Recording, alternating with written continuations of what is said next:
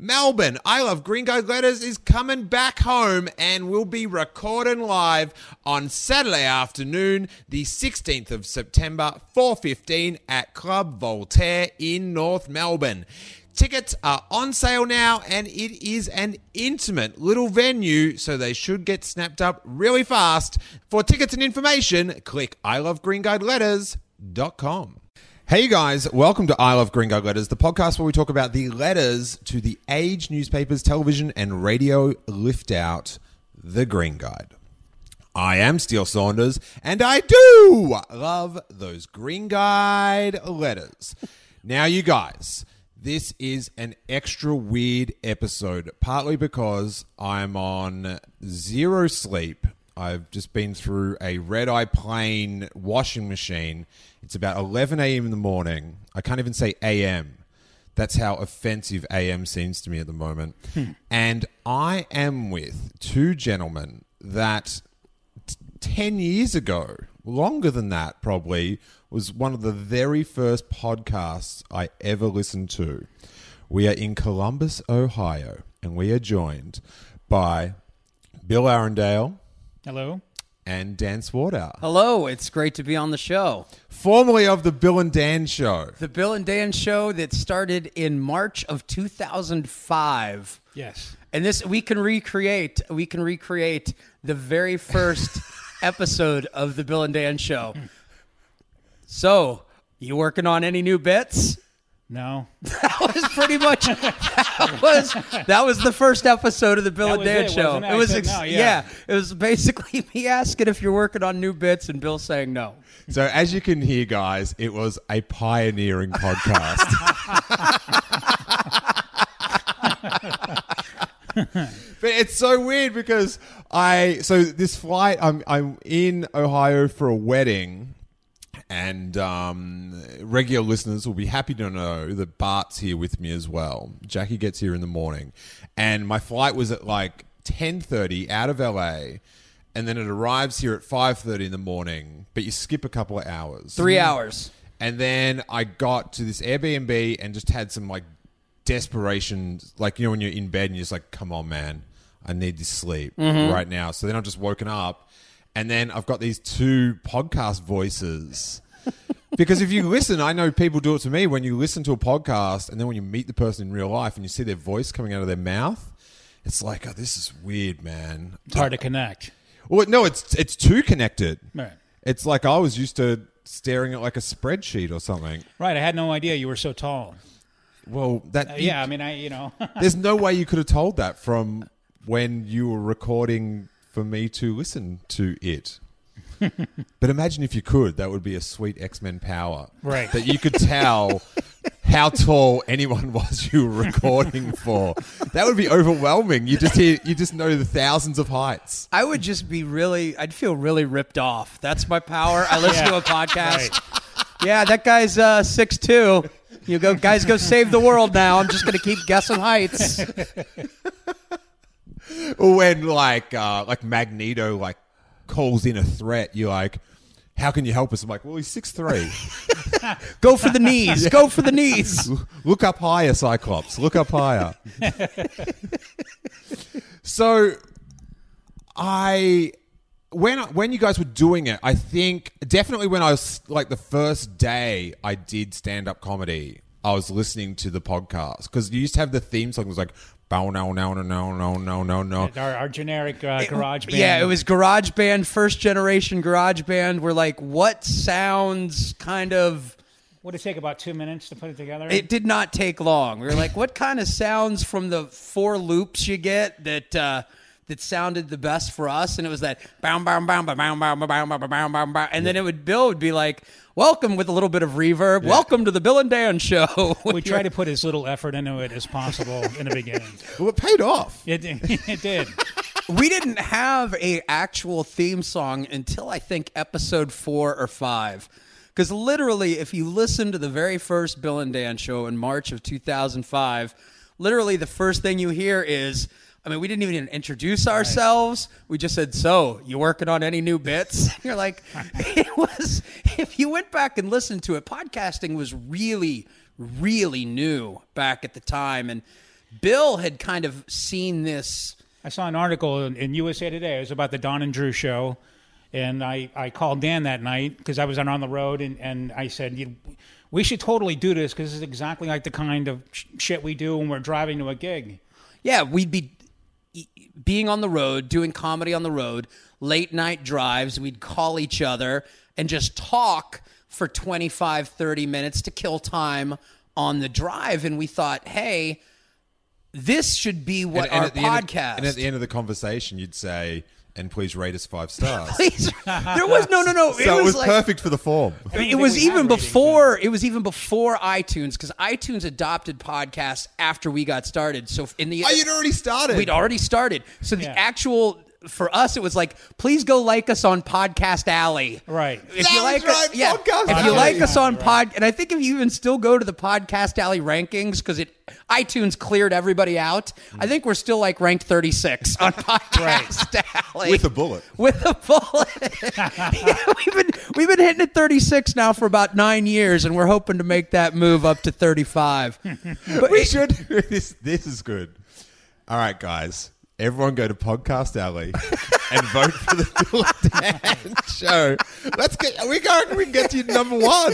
Right. Through the amount of listeners and the fact that no one else is voting. No one no. I mean, it's all iTunes now. It's yeah. all go give me a five-star rating. It helps us on the business end. It helps us um, you know, move up the charts. In the day it was go find us on Podcast Alley or Podcast Podcast Alley was like the two cans and a string thing yeah. that you put together as a kid to talk on the phone. yeah. Like, the, the thought of doing a podcast and not needing a five-star review on iTunes sickens me. Well, it's disgusting. we, what medieval... What were you guys doing? It really was, I mean, the very beginning of podcasting. I don't know another comic who had a podcast before we did. No. And now I, everybody's got one. Everybody has one. And we started, like I said, in March of two thousand five. Mm-hmm. And I think we got our first letter from you, Steel, our first email that fall, because you found the show because of our Star Wars episodes, right? Is that what originally got you to the show? No, I think when they did the... When... Um, I've forgotten his name now. Podcast Alley? No, you no, all... the, Apple. This Steve Jobs. Steve yeah. Jobs. That's how tired I am. I've forgotten I've forgotten billionaires. I'm forgetting pioneering billionaires. I'm so tired. It's like, how tired was he? He forgot Steve Jobs' name. Oh, that's pretty fucking tired, man. And disrespectful that I'm on his medium right now. Please rate us five stars. And you know that one guy wore a turtleneck a lot? That yeah. guy. He's the guy that invented the five-star review. Thank you, Steve Jobs. You've, uh, you've given so much. Now, um, no, so when he did... Because he'd do those keynote things. And, mm-hmm. you know, in his turtleneck, and he'd say, here's one more thing. And there was one where he introduced podcasting. Yes. To iTunes. And I'd sort of heard of it, but it sounded like... You'd have to know something about how... Co- I like computers that I don't know how they work. Mm. Do you know what I mean? Yeah. Like, it's just like I use Apple and I don't want to know. About- I, yes. I, I'm this, yes. All I know is that it works. Yeah. Yeah. And so he said, you know, you can just search now like a store. So I just started typing in things that I like and started listening to all these. I just test out all these podcasts. And some of them, the sound was like crazy, like so bad. But it was like... It's... I can listen to a show for free, so I didn't care. Like there was, I remember there was one guy that was driving a truck, and he'd just do commentary of the stuff he was seeing. Like it was just like he needed someone. Like he was like you guys, how you were talking, but he didn't have the other guy. So I was the guy, but I couldn't say anything back. Just, who doesn't like a meth-fueled uh, podcast rant? He's just driving a truck and talking as he drives. Yeah. Ranking the best truck stop hookers and where to get them, yeah. that, that guy is now a billionaire when his podcast his podcast yeah. finally went public, and right. uh, he now owns A B C. Yeah. No, it was, yeah. It's, he, he it's runs Chris, a, the truck stop hookers letter, our, our website, right? It. It's, it's Chris Hardwick. That's who it was. He was originally called the, the Truckist. The um, yeah, so I was just listening to all these shows, and there wasn't very many, so it wasn't right. hard to like. So you type in comedy or whatever, And then I found... Like, and it was like three, and one of them was the Bill and Dan Show. Yeah, right. And you sort of would put out a couple episodes a week, so it was... And yeah, so it was just like I just started listening. But it was quite... Like, I love, like, podcasting. Like, it's, it's like, you know, changed my life, and it's, it's brought me a lot of, like, great things and stuff. Yeah, I mean, you're like a celebrity in Australia, right? No, no. Really? I'm, I'm, I, but the cat is, though. The, the cat, cat is, is yeah, yeah, yeah, yeah, yeah. I'm um I'm at people look at me and go, do I some yeah. But then you meet like podcast fans and then you look like an Uber driver's Uber driver. Yeah, right? yeah, yeah, yeah, yeah, yeah, yeah. Um yeah, no. I've I've had I I know that uh, like I know a lot of famous people. Yeah. So I just stand next yeah, to Yeah, I them. saw you uh, interviewing Harrison Ford. Yeah. Yeah, oh he's a great friend and um we like to catch up. you, You should listen to his, um, he does a podcast of him just flying a plane by himself. And the best episodes where it's like the ground's getting closer, faster, really faster. I got a bad feeling about this. So, um, well, yeah, you're on T V a lot over there. I see you've got an I M D B page mm-hmm. now. Do I? Yes. yes. I haven't checked I M D B for that. But yeah, I, yeah, so it's, yeah, but. That, there's nothing fun in that. You, more fame, more fame, more T V, more Harrison Ford. A lot more Harrison Ford.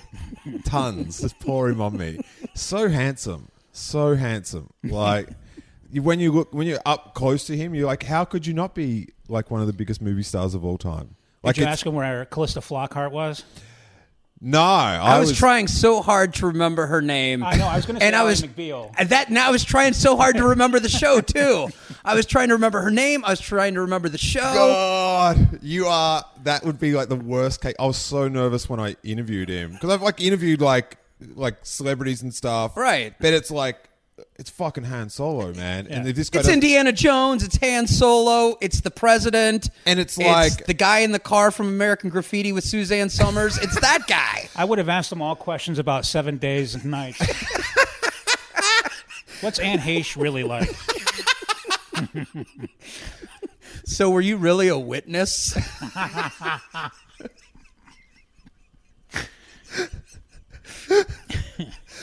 But that would be, that was my, because I had these questions and it, it was my worst case scenario. Because I was like, yeah, I, like if it was, it was anyone else, mm-hmm. like not Star Wars related, well, just like a big movie star, I'd just be like, yeah, that's fine. Who cares? Yeah, if it's but Anthony it, Daniels, we're like, fuck off, you know? But if it was like Leonardo DiCaprio, yeah. I'd be just like, oh, this is exciting. You would whatever. really say that to Ant? Sorry, you would really say that to Anthony Daniels? Uh, could you even spot Anthony Daniels? I mean, who? who well, knows? If he's wearing the full outfit, I would. Well, yeah. If he said, "I'm the voice of C three P O," I'm like, yeah, the door's over there. We'll see ya. What you don't understand is people that play robots also don't have feelings. that's how that's how method they are. So it's acceptable to be rude to him. But it would be. I was worried when he was coming up to me that. Something would snap in me and it just, I'd have a nervous breakdown or something. Sure. And I'd ask something just like, where's, did you bring Ally McBeal? yeah. like, so what'd you think of the prequels? Hey, do you remember in American Graffiti when you were with Shirley Feeney in that car? You remember that? What was that like? Shirley Feeney. You're actually calling Cindy oh, I don't, Williams I don't remember Shirley her name. Feeney. Cindy Williams Cindy from Williams, American Shirley. He would have looked at you and said, when you're in that car with Did Shirley Feeney. Did you ever meet the big ragu? Are Lenny and Squiggy as cool as they appear? They just want all the Hollywood dirt. But I love it how you're just doing like the six degrees of separate, like it's not even people he, he's it's actually like, worked with. It's right. like, okay, he was in this movie and then this movie and, and then we get to Lenny and Squiggy. What's up? Six degrees of Cindy Williams. you got her, you got her, then Donnie Most, and then it goes down from there. Donnie Mo- is Donnie Most Potsy? He's Ralph Mouth. Ralph, Ralph Mouth. Mouth. Yeah. Oh. Anson Williams was Potsy. No disrespect. No disrespect no, to the culture. No, no. I didn't I didn't mean to come to your country I don't and just that Donnie I'm Most piss on your rich show business legacy. I'm out of here. You don't know Donnie Most? I'm out of here. I love Chachi though. Chachi is um he's a maverick on that Twitter. Scott he, Baio? Yeah, he is a maverick. Him he, and Willie Ames should get back together. No kidding. Do another after-school movie. Zapped four. Zapped four. We're zapped again. Yeah, that motherfucker burnt down Arnold's, and I'll never forgive him. Gets one date. One date. Chucks a rag on the cooker, and are these references a little bit too modern for everyone listening? That's what I'm wondering. Arnold's never forget. That dude took that a bit too literally. Forget a little. So, so you, you first, I believe, because basically the basis of our podcast is kind of like what we're doing now. Yeah. Bill and I were out on the road doing stand-up, and we were both at home. We'd record episodes and talk about experiences on the road, talk mm. about pop culture, and a lot of the pop yeah, culture went this back. This is the thing. Everyone listening to now, we're like, yeah, we get how, what a comedian podcast is like. I guess right. it is. But, but, but, but like you guys did it first. Yeah, I guess that's what it is now. It really is. I mean, I've thought about doing another podcast, but I'm like, I, everyone's doing the same podcast now. So, you know, what is the point? It, so it was, it's, it's weird to be kind of at the ground floor of it now because Pioneer. It's such a huge thing. And we, it was cool. I remember because, of course, you being from Australia, the first time we received correspondence from you. And we're sitting here in Columbus, Ohio, throwing this thing out on the internet. And then all of a sudden we're getting emails from Australia. We're getting emails from Japan. Mm-hmm. We're getting emails from England. The people who did our um, our logo, because we had a logo contest, and I don't think we actually ever sent them the prize, so sorry about well, that. You know if the prize was. The prize was one of your C Ds. Oh, yeah. Then we definitely didn't send it. And so we're getting this stuff. Still to this day, they walk out to the post box every day, open it up. Where's my poorly recorded C D at? You know, that international mail can take ten, eleven years. That's right. So, so. And then the, you should send it to them one day, and then they have to go out and buy a C D player. Yeah, no kidding. Just to fuck with them. It's so long. Now. Here's a V H S copy of my uh, my first set.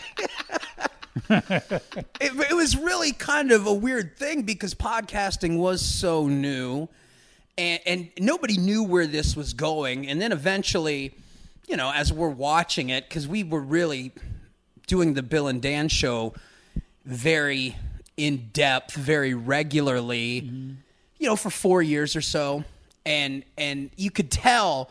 Like a year, year and a half in, when all the big companies are coming in, and you've got sports podcasts with actual people on T V who do sports. That's cheating. And and radio podcasts of big-time radio stars. And you could tell as the big companies are filtering into this podcast space what a huge thing it would eventually become and what a huge thing it is now. As the big money surely passes by, you can see how it's becoming more of a corporate thing.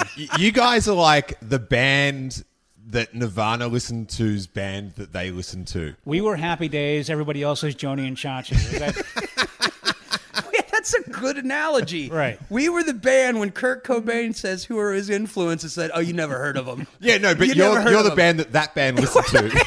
We were the haircut one hundred to Nirvana. Yeah, we were. What would be the band that Air Supply listened to that they listened to? I don't know who that would be. The Carpenters. The Bread. We're Bread. Right. right. We're a lesser-known Bread. the, the, the cool thing that you did that, you know, now it, it's like... It's like a common thing in podcasts, but you created like a little universe. You had your own little Marvel universe of like characters that would come and go, and there'd be people that you'd hear stories about. And it was like, you know, in Marvel now, they're coming up to this big Infinity War thing. Yes. And it's like their ten-year thing, and they've been hinting at all this stuff. And so like when you listen to your show, there'd be like... There'd be talk of this this dude called the Durr, and then like, and then like ten, and then like two years later, he'd be a guest on the show, and it's like, oh, they've been hinting at this for years. Yeah, this is the way he said that, the Durr. Yes, that was great, and and that was kind of the power of podcasting, even back in the day. After the Durr would do something ridiculous on our show. People would swarm to MySpace and just start trolling him incessantly. He'd get like post after post after post on his MySpace because of something he'd done on the Bill and Dan Show. Right. Or or people would go to his website. And I mean, this is how long ago it was. He still had a guest book on his website. Oh my God. So the people from the show who listened to the show would go into his guest book and just type horrible comments about him. I think that was his old Angel Fire website. It was like yeah. one big scrolling page. But, but we, I, I must say that guest book did make me feel welcome. Oh, he's left out a guest book. He appreciates my opinion. I'm the four hundred ninety-second visitor. This is great. I want to be here when it hits five hundred. But it, it was, yeah, we did have, because a lot of the people we'd have as guests are our friends who are also stand-ups, some of them based out of Central Ohio, some who came through Central Ohio and worked a lot. Mm-hmm. And and it did create this kind of universe, and there were the rivalries and the people that that, I mean, would do ridiculous things, the people who would go on literally to challenge our listeners into hating them, the villains, the heroes. And it's almost like Laugh Olympics, you know? When Muttley would go up with, uh, I don't know, Bird, was it the Falcon? And or, Well, yeah, that's the thing. We didn't have any famous comics or anyone who had a name at all. They were just... Not at the time, no. Local open micers for the most part. For the most part, local open micers and some some touring pros who, who were friends and we started with. Mm. But we were in Central Ohio. There wasn't really, like, at the time, Skype. Oh, let's Skype you in on this show. That wasn't something that really existed in two thousand five or two thousand six. You but, hold the phone up to the microphone. You hold yeah, the phone yeah, up to the yeah. microphone and hope for the best. But even even now, doing a show like that or, or like this on Skype, it, it's brutal. Like the timing is brutal. Oh, it's rough. Yeah, you can tell that lag between the two people mm. talking. Mm-hmm. But it was. How did you actually record it? Because I remember like sort of trying to look at oh, how do you make a podcast? You, I at, think you sent us an email about the equipment that we use, because our one thing I was a stickler about even back then is that our podcast had to sound good. Yeah, because I hated listening to podcasts where it sounded like there was a microphone hanging from the ceiling in a forty by forty room. Mm. I mean, it was tough to listen to, and I just wanted to make sure that people who listen to our show, whether they enjoyed the content or not, they're at least going to hear the content and give the content a shot based on its own merits. Each time you say content, I get happier. It's my, my fucking favorite word. It's, it's such a good word. We record- I, I tweeted this thing the other day on my Star Wars account. I'm like, all right, guys, let's get personal. Who likes content? Phenomenal response. We um we recorded it basically as a stand-up. I purchased a P A system with uh, microphones. It was a P A, and we basically recorded on the P A system with microphones and microphone stands that we would use on stage, and we somehow were able through U S B to direct it right into the computer. So it sounded pretty good, but it wasn't exactly like, there wasn't a place you could go at the time and buy podcasting equipment. Yeah, no one knew what it was. I mean, yeah. And Dan was responsible totally for, I mean, if, if it had been up to me, it would have sounded like a, a, a microphone hanging from the ceiling in a forty-foot room. uh, because I, I, I just don't, the technical stuff I don't know, you know. It was, it was some of that stuff, like at the beginning, now it's so easy. You upload your podcast and oh, oh yeah, I mean, look at his setup. It's yeah. insane. Well, even you since had a huge amp, and a I had a huge amp, and even and the even the R S S feed. Because now most sites you upload it, it all takes care of it. I had to manually go in and manually edit the R S S feed every time we uploaded a new episode. Because mm-hmm. I had to study what is R S S. How do you do this? There weren't podcasting hosting sites at the mm-hmm. time. I just had server space from my comedy website, and we threw it up there. Yeah, well, now it's all just... It's automated. You just upload it yeah. to like a Dropbox a sort server, of thing, yeah. and the R S S does. Because when I would try to find out how to make the R S S and, and record, I was just be like, I go, no, nah, this is... I got to wait for this to catch up. Like, I got to wait smart. for it to get to my level of... Because I just have no interest in, like, like like coding or anything oh, like that. It's just like, sure. no, nah, that's not. I'll, I'll just wait for the technology to catch up to my level of uh, competence. Comp- I can't. It's early, you guys. It's very early. Or in my yeah, it's it's actually like I think it's like eight a.m. in L A. Uh, yes, yeah. right around. But um, but even since I've been doing it, which now is a while. Like, I started out, like, at the moment, we've just got this tiny little Zoom recorder box. It's insane looking at that compared to what we used to use. Well, I, even I just started out with, like, a mixing desk that was quite big and cumbersome, and I had to, like, drag around the planet. And I, I'd have to have it as carry-on, and it would, like, just bang against the side of my hip as I walked through airports, just building up a callus, just like... Need a Sherpa to carry it. Oh, uh, it's, it's, like, the one time where I'm like, fuck you, content. Fuck you. And I don't like to speak that way about content, you know. No, no, you, content is king. I, you know how I feel about it. Con- but let's so let's let's so this dude the Durr, right? Okay. He was like a school teacher. He is a school teacher, yes. And he was a, a stand-up comedian. Still does stand-up. Still does it. Still mm-hmm. does stand-up. And he was writing a book on stand-up. He's written a book on stand-up that you can find. And in all due respect to the Durr, he didn't seem like a guy that should have been writing a book about stand-up. Uh, now, now, can you go ahead and verify that I did not tell you to say that?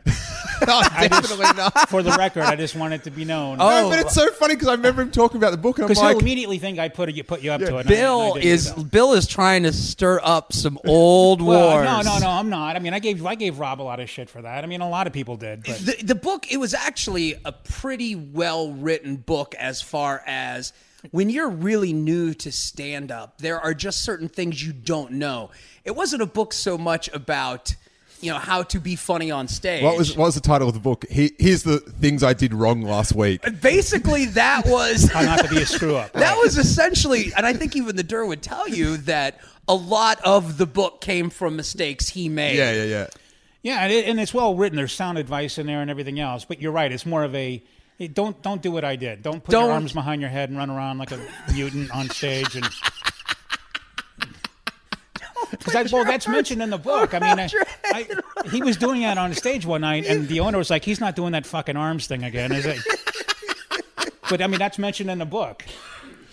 Yeah, it's you know certain things that how to get work as a host when you're just starting out. How.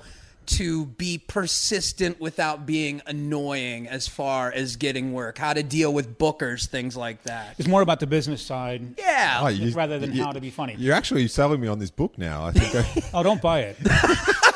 No, I'm kidding. Because I, you know, because I was just starting comedy, and so every, all your shitty stories, and there was just some brutal ones. Oh, there were some terrible road stories. I'd just be listening like going, who cares, man? I'd kill for that story. Like, and then when you are in like some shitty bar with like four people that don't know that there's comedy on, oh yeah, now I get it. This is fucked. ah, ah.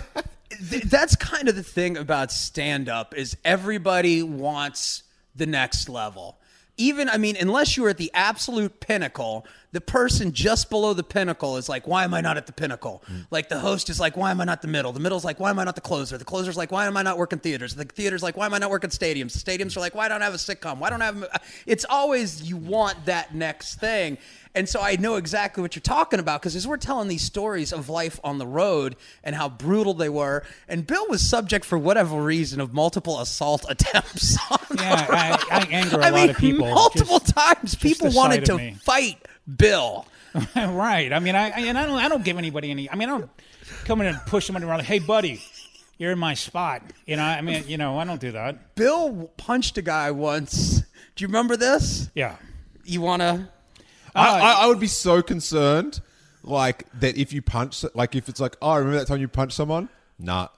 Like, that it was not such a big thing. They all just... blend together. I mean, which time? Right. Yeah, that was just Thursday I punched that audience member. Yeah, I mean, if, if the guy hadn't pulled a, a fucking knife on me, I never would have hit him. I would have told no, him to piss off, and no, that would have been it. But, but, like, that's the thing. For whatever reason, we had different stories on the road. Bill has knives pulled on him. So you Bill's... had a knife pulled on you? Well, it, the way it was, it was... You should have was... used your superpower and said you're six foot two.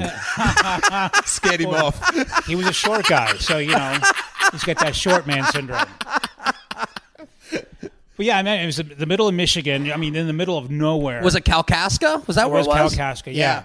yeah. And this guy kept throwing change up on the stage while I was up there, which, and I, I, I'm like, what the what the fuck is your problem? This is the best busker I've ever seen. Yeah, I mean, because why would you do that? I mean, what kind of fucking mental patient are you to throw anything on the stage? You know, you don't want to watch, fine, turn around and don't watch. Yeah, but if you're waiting for me to throw a pie in somebody's face, I mean, that's not me.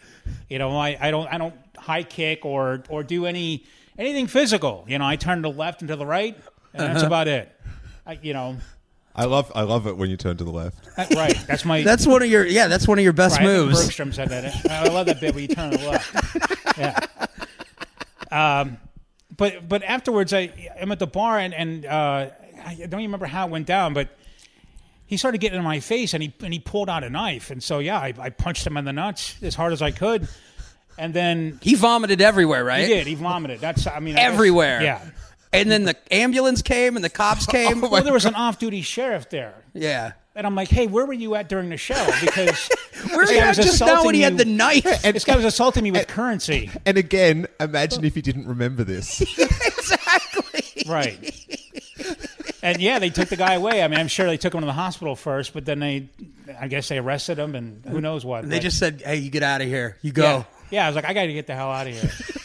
And in fact, I remember it because that night I was driving home, and there was a truck. You know, the, the trucks in Michigan. I mean, these guys are. Gosh, this postscript. So, there's a deer in the road. I slow down. The truck just keeps going, just keeps going, and the deer explodes. I've never seen it happen before, and part of the body lands on my car. So I forgot the postscript. And it slides off, story. And I'm like, I, I, there's nowhere to stop. I'm in the middle of the woods, so I keep going. And then after a while, I started smelling. It almost smells like a hamburger cooking. And I'm like, all right, that's not bad. And then afterward, it just starts to get really bad. And I realize that like his guts have come up into the, the car and are cooking on the engine block. These are the stories. These are the stories that Steele was dreaming about. If right. only that could have been me. If only that him. could have been me. That could right. be. A, that could be me in a that kangaroo. Could, I could see someone. Yeah, I could, I could see the kangaroo explode. Yeah. I'd love to cook a kangaroo on my car. But it was like it was like the worst night of my life. It was terrible. And we the talked, hotel was shit. Oh I mean, yeah. It looked like like God had smote the motel at one point because it just the door had obviously been kicked in. There were cigarette burns in the.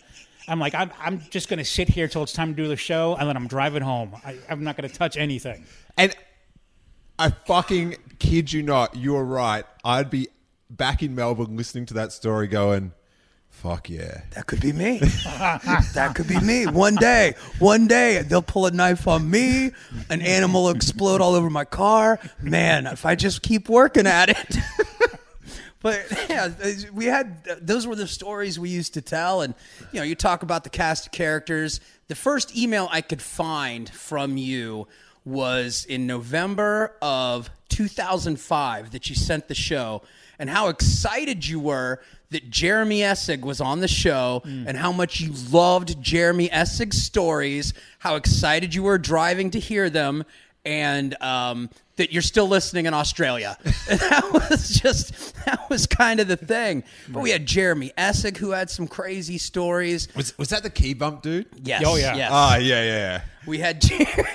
I, I, finding out what a key bump was, that was that was pivotal. Uh, we had uh, we had the one guy with the three D U Is, and we had a cliffhanger after one of his D U Is. Oh, yeah. I mean...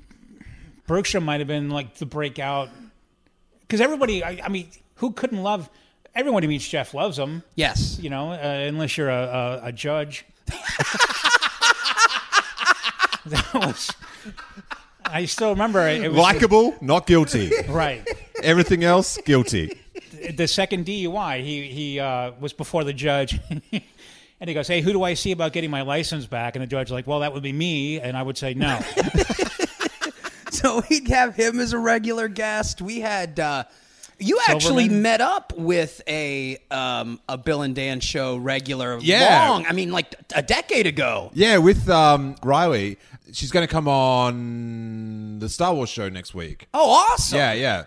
And it was so weird because Riley said she was going to be in L A, and I was there for a trip, and I was like, "Oh, hey, I'm." I'm going to listen to the show. Can Like, in writing that now, if someone, like people, when they find out, like, I'm going to be somewhere, they'll write, oh, we want to meet up. And I'm like, oh, okay. But to like message one of my guests and go, hey man, I heard you on Steel's show and we're going to be in the same town. Let's meet up. That's pretty fucking weird, man. But it was pioneering times. Do you know what I mean? Right. Podcasting as well. But we had, um, so we went and had um, dinner, like Thai food, and, and told me all these stories. And then it was thrilling because, like, when I sent the email in and I got a mention, I was like, oh, yeah. I'm in the universe now. You were, you were a frequent, you were a frequent contributor of right. emails and comments, and we mentioned you all the time on the show mm-hmm. as the show evolved and yeah. you became a part of it. And then Riley, when I had dinner, I was like, fuck, I hope this gets a mention. And it did. Yeah, and I was just, it's so weird. Like, now I'm quite used to, like, the podcast I listen to of my friends. I'm used to, like, like hearing yourself talked about and stuff.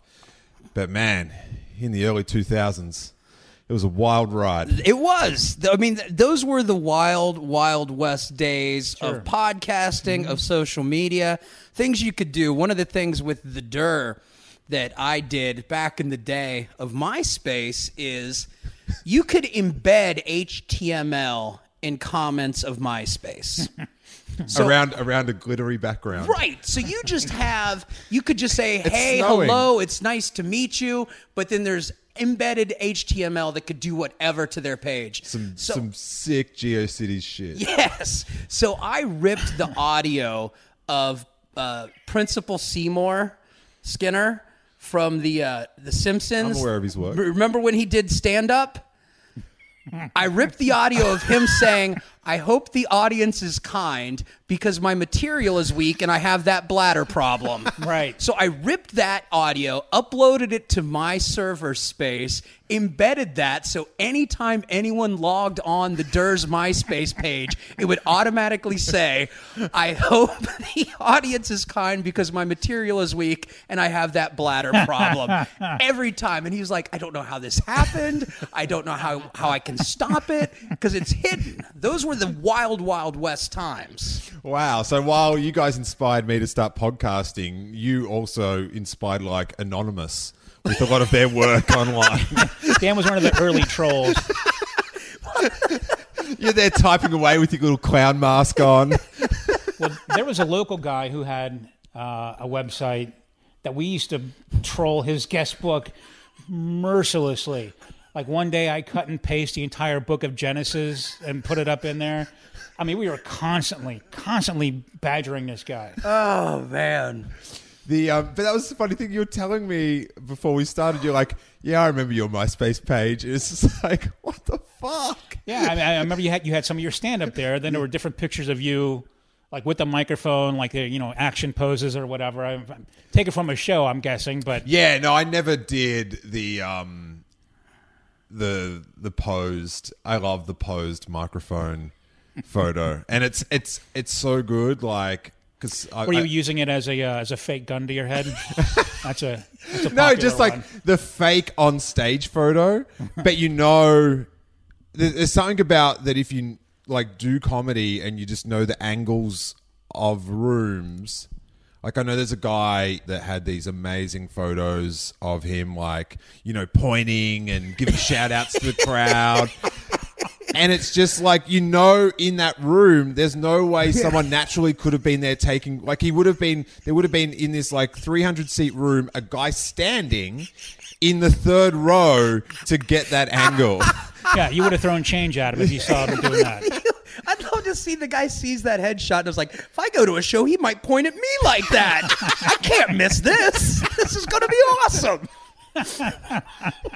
Look at him up there having a great time interacting, giving out shout-outs. Well, it's like um, the profile picture for Tom from MySpace. You know, he's like, oh, you got me. Like, he's looking behind. Oh, man. I didn't know somebody had a camera there. Fucking iconic, though. Right. Whenever I see someone, like, user pick on Facebook or something that's, that's using a riff of that, I'm like, that's a fucking deep cut, man.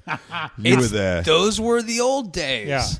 those were the old days, and it was, you know, who knew where the podcasting would go? There was a... Well, who knew Adam Curry would invent the whole thing? The Podfather. I mean, yeah. Do they still Adam talk Curry? About him in the podcasting world? Because in two thousand five, he was the most influential person yeah. that there was. I, At M T V V J. He, he, he coined the term, right? Podcasting.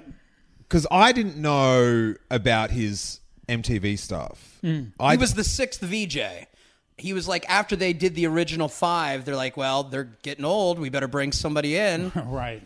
We need somebody to be the new... Um, I can't think of any names. We needed the new uh, Mark Goodman. Mark Goodman, right. We need the new J J Jackson. But the new to... Nina Blackwood. The new Adam Hunter. Right? Adam Hunter? Right. Wow. It, I think you just named all of them. Well, I did not name the most famous one, Martha Quinn. Right, right. There's an ironic... I got Dan a, a book for Christmas one year that the original V Js from M T V oh, had written. It was tremendous. Yeah. I read it in a day and a half. It was great. A, a, a what? A book? Yeah, I don't remember what it's called. Yeah. Yeah. Written by the five original V Js. Uh-huh. Yeah. Uh-huh. What, what, you remember what it's called? It, it, it was... I don't know, V J'd or something like that. I mean, I'm sure if you wrote, if you Googled M T V V J book, it would pop right I up. Imagine how many people were upset hoping it was a golf instructional book by V J Singh. They're like, are you kidding me? I'm just impressed there's a book written by five different people. It was a pretty cool book. There were a lot of good stories because that was right in my wheelhouse, the early eighties. So it's like, oh, look, they just mentioned the Stray Cats. You're right. Like, fantastic. This is incredible. At one time, Brian Setzer woke in and he's like, where's the bathroom? Haircut one hundred. Didn't you mention Haircut one hundred earlier? Ah, yeah, yeah, yeah, yeah, yeah. Yep. yep. The um, but I remember that the, the the changeover from Friendster and then to MySpace. That was that was pretty good because you could put videos and stuff. Yes. But then I remember when Facebook was starting up, and I remember just thinking, "Oh man, I don't think I." I, don't think I was I can, the same way. I don't think I can start up another. I was the exact same way like, too. Like I got I got to start from scratch. I don't know. I had. A, I don't want to list all the T V shows. That was very important back then. Was listing all the T V shows. The ones shows. That you liked. Yeah, that was yeah. that was a big decision. It was like yes, you, it was in the movies you liked, mm-hmm. and the music you liked, because mm-hmm. you're like, oh man, they got to know about me. Yeah. What am I gonna say? And they had. It was weird the tone because on Friendster, there's always been the wall where you know, you can post on someone's wall mm-hmm. on their page. On Friendster, it was testimonials. And that set the tone. Like, that set a real positive... Th- I remember getting, oh, you've got a new testimonial. And I'd read it, and I'm like, I I didn't know they felt this way about me. This is very... Rec- it was it was nothing but kind... It was people just writing the nicest thing they could think. So this is like, you know, it's before, before the internet got going. Yeah, this is before people figured out what the internet's for. Yeah, yeah, right. yeah. And then on on MySpace, that's when things got... You'd hear about people getting fights because they were not in each other's top eights. Ah, top eight. You're like, wait was... a minute, how am I not in your top eight? What the hell's going on? Right. I thought we were tight. And then they expanded it, and you could have like the top twenty-four. Yes. You got me on the third row of your top twenty-four. And I think Get the Dirt fucked. Had like all hot chicks as like his top eight or top twenty-four or something. I remember giving him shit about that. Hey, once. Each and every one, potential book purchases. Right. Everybody was friends with Tila Tequila. And there was always, like, the key bump story. Yeah.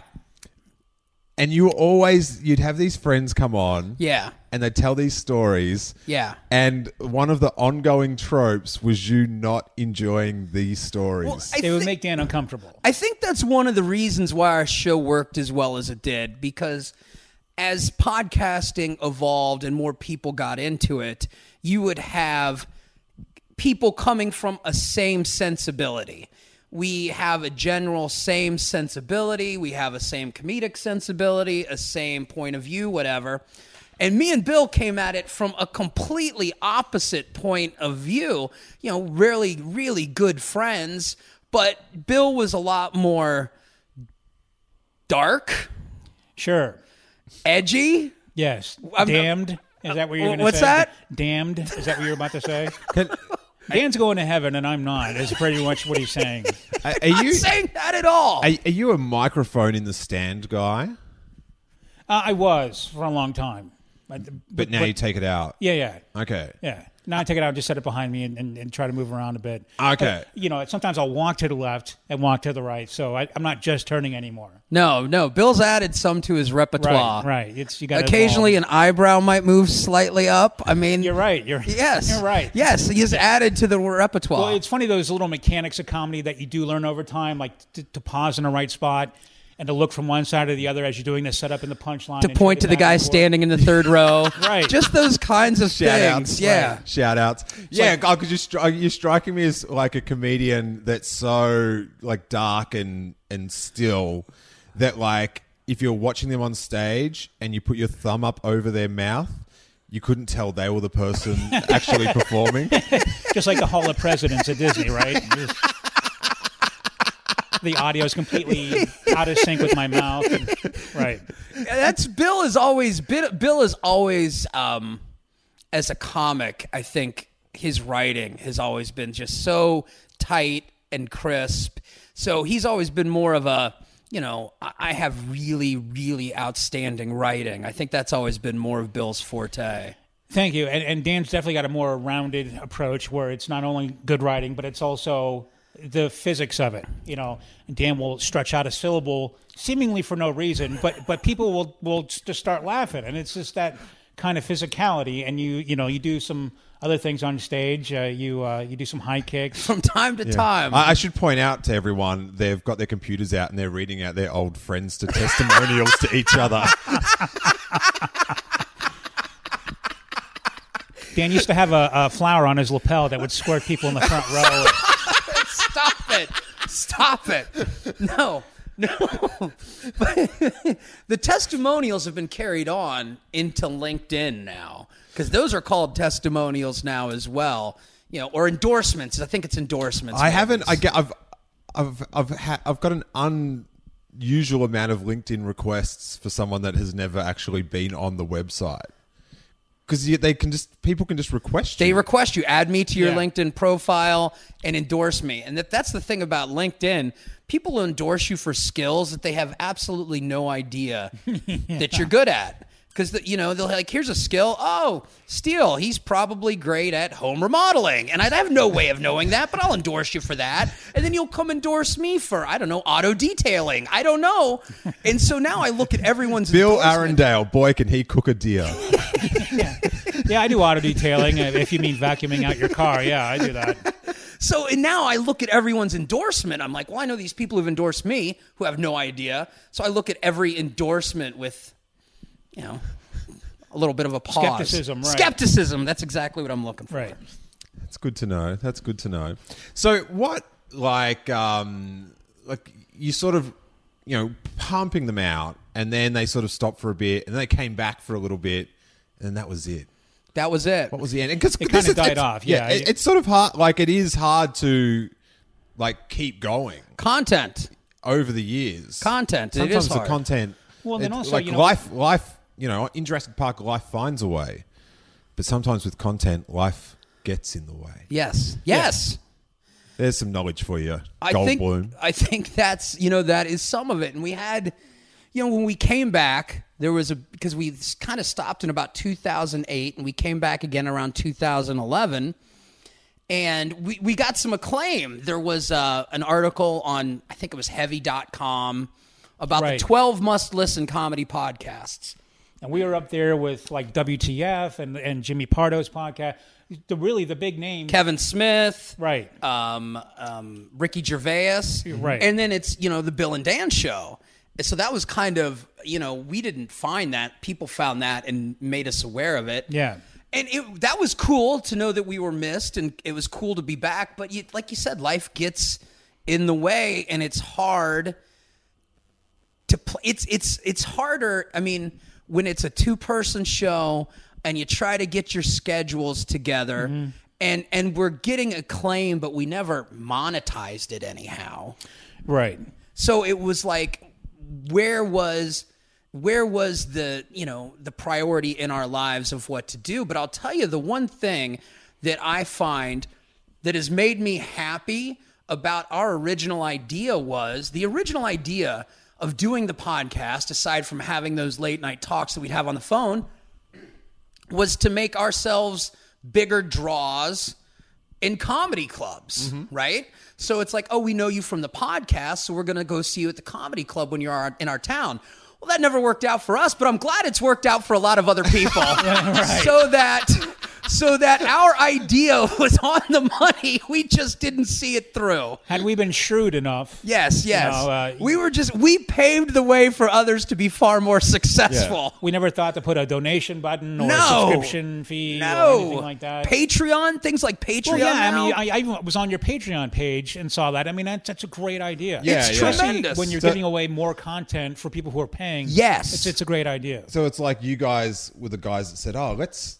Let's invent a car that doesn't need petrol. Tucker, the man in his but, dream. But that's it, who we it, were. It took Tesla to really perfect the idea. yes. You yes. had the concept. The yes. concept. That's right. exactly. We're, we're not the S N L of podcasting, but we're the, the old Milton Berle show, the Colgate Comedy Hour or, or whatever. That was us. We were vaudeville. So right. what, what, what's like your podcast highlight? What was your? What was? When did you hit peak podcast? When were you riding high? Well, I think when things were starting...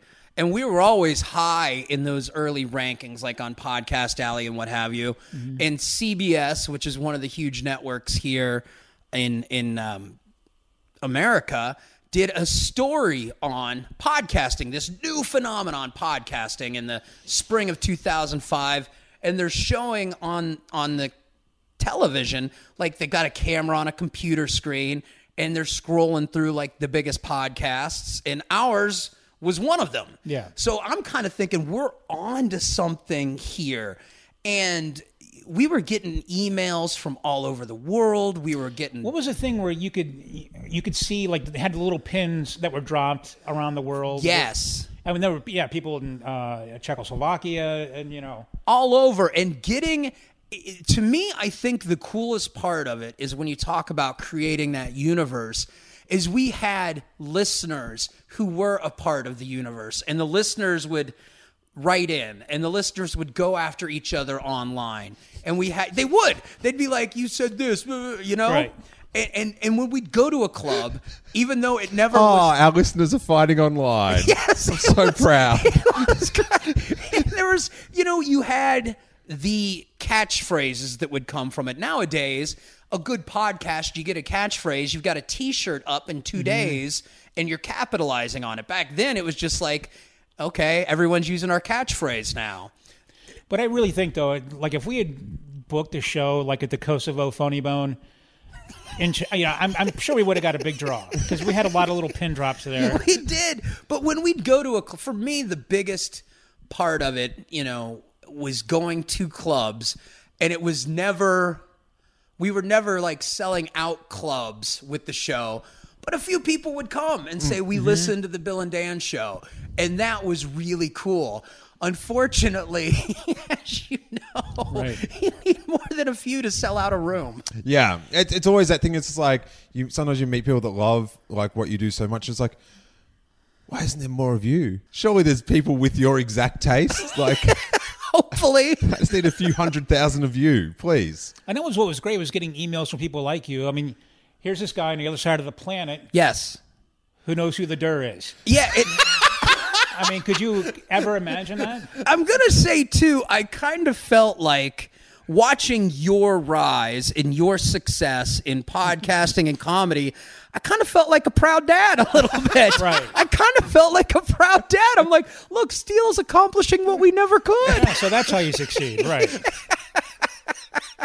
Yeah, I'm the band that Nirvana listened to. Yes, we're the... We're the it was just, it was a great time. It was a fun time. I look back on all of it.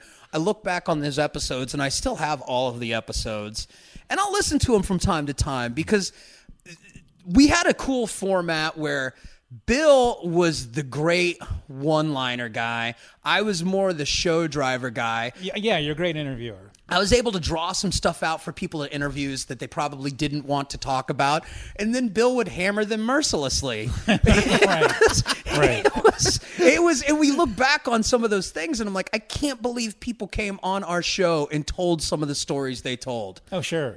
And um, ah, so this is what I'm interested about, because you're saying you had like a lot of like open micers on and stuff. Because mm-hmm. like when I'm listening to it, I got no gauge of who's yeah. how good any because it all seems amazing to me. Yeah. Like, do you know what I mean? The world was, of comedy. It was never like, uh, here's the guy who's performing at the Funny Bone this week. It was like, here's the guy you can see at the Pizza Hut down on Third and Long. Because it's funny, like the like I remember the, the first show I did and the people that were there and just being so impressed that I met them, and then like. Oh, that guy's a fucking asshole. The worst person to speak to in the world. That is exactly what being new in comedy is like, because it is such a new world. It's such an exciting world. And then you have those people, and I'm sure they're everywhere because they were certainly in our scene here, the people who would glom on to the brand new people and then suck them dry. It's like, oh, you want to learn about comedy? Well, let me stay on your couch for three weeks and I'll tell you all right. about comedy. Right. And they're like, oh, man, I just saw this guy get laughs. You can stay on my couch and have some money. That would be awesome. Like, well, then you're going to learn a lot, kid. I mean, that's kind of how it was. Well, and it's such an exciting world. So when you get into the world, you realize how some of it's not exciting at all. Right. Yeah, the um, I had this theory that, like, because... when I was starting, and I, I'd travel a lot for work, so I get I sort of had a head start that I'd you know get to go to Sydney or Perth, yes, and sort of you know do their shows and and meet people like before you would naturally if you were sort of good enough to actually go there to do comedy, right, sort of thing.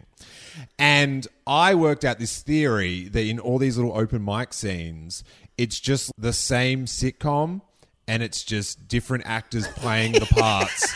Because there's always, like, it's just the same fucking characters, but they're just played by different people. There's, there's the old bitter person. There's the person that everyone in the back of the room loves and wonders why they never get more work. The there's, sad sack. There's the sad sack. There's the there's the person who's really good but has absolutely no ambition to do anything with it. The, the Bill Hicks fan, that the only thing he likes about right. him is the yelling. Uh, we had when the guy we... tries to be edgy. We had, you know, because when we were, and we talked a lot about it on the show, we were in the tail end of people wanting to be Bill Hicks and the start of everyone wanting to be Dane Cook. So every single new comic who would come on the stage would do a Dane Cook impression. Right, gelled every- up hair and ripped up jeans, and like there was a pod dispersal station that just spits these guys out. Well, I when I had um, dinner with Riley, I just found out about Dane Cook. Yes, right? And I was like, "Oh, this is you know this guy's, you know, he's not like your daddy's comic. Do you know what I mean? He's like doing everything he could possibly. Like he's not hasn't just got jokes. He's got like aerobics routines and shit. Like he, he's like gone all out. So like go, when you were starting, it was like, well, he's taken more effort. He's he's he's like not just taking the voice dimension. He's like, you know, like taking Olivia Newton-John's advice and gotten physical. So, and we love Olivia down in Australia, you know. We love her in America too. All right. Well, I don't want to have a contest about it, but uh, she was. I was for whatever reason looking up her discography on Wikipedia. I'm not even sure why. Hit after hit after hit after hit. Country, pop, A C, physical was, I think, the number one song in America for like ten, eleven, nine weeks in a row, whatever it was. Her and, this is a, this is a p- bit of trivia. It may have changed since then, but at one time, Olivia Newton-John and John Travolta were the only recording act who released more than one single, with all of their singles going to number one on the U S pop charts. We love her too. I live for the day. I envy you to have the type of free time that it takes to look up Olivia Newton-John's discography. That is... No wonder you're so fucking relaxed, man. That is tremendous. Hey, you know, I mean, hey, what what can I say? I love Xanadu. Just that's who I am. That was the first movie I ever saw in the cinema. Are you kidding? Really, was Xanadu? With Gene Kelly. I was Gene Kelly? Yeah, Gene Kelly was in Xanadu. Uh-huh. Oh, really? I yeah, I, he was like the, I don't know, God, I don't remember, the nightclub act or whatever. The, but he owns Xanadu, I think. I haven't seen that movie in forty years, yeah, I mean, maybe. Forever. In some ways, we all own Xanadu. Right. Our hearts. I was just getting ready to bring up Corvette Summer, but go ahead. The um, my brother, it was his birthday, and I was like super, super young, right? And so we drove up to Frankston to see this movie. And I didn't understand what going to the movie was. I didn't underst- I didn't get the concept. Mm. And I thought it was a bit of a rip-off that she was projected on the screen and she wasn't there in person. Like, I thought I was going to a concert. And she was like... Like, it was rad. She was roller skating. But I thought she was going to be there. In-person roller skating. This is just a big T V. What the hell? Wasn't one of the Gibb brothers in that too? I believe there was. Andy Gibb. I believe it? there was Gibb brother participation in We Xanadu. Have Gibb. But not uh, not the guy who played Ogre in Revenge of the Nerds. No, the guy from Ogre from Revenge of the Nerds. His name was Gibb. He, Donald Gibb. Donald Gibb. That's yeah, it. He, yeah, it was not Donald. The Lost Gibb. P G. He was the D G. Wait, did, did Ogre get any other work? He was just in, in America, a long series of credit card commercials for Capital, where he, One. For Capital One, where he played a Viking. And definitely outside his wheelhouse. He was stretching his acting chops. I, ha- I have to say, I, I don't want to fan out, but asking you guys about the career of Ogre, it's fucking up there in the career highlights. This is it, man. He, I'm living! He uh, he currently runs a, a brewery bar in Chicago. And it's not far from where Booger has one, too. Curtis Booger has a, Booger has a brewery, does, yeah. too? Yeah, and it's not far from where Ogre's is, yeah. No kidding. Swear to God. That would be the best pub crawl be, ever. The great pub cr- best pub crawl ever, yeah. Dude, I hope they've got, like, a long-standing rivalry. they they go to, the, like, the beer battle each year and there's a series Lamar, of challenges. I think Lamar has a gyro stand, like, outside of...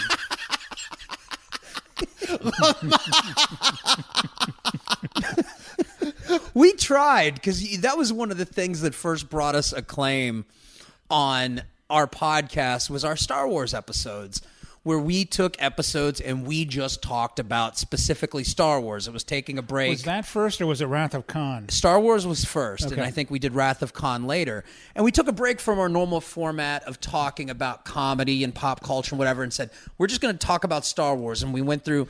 You know, uh, I, I get where you're fucking coming from, man. It's just like, not only did I invent podcasting, I invented jokes about Star Wars on podcasts. You owe no, me so much, what I'm Australian getting, boy. What I'm getting at, what I'm getting at. What I'm I getting, know what you're fucking getting at, man. No, no, no, no. What I'm getting Dan at is, is a lawyer. We try, yeah, seriously, there's cease and desist.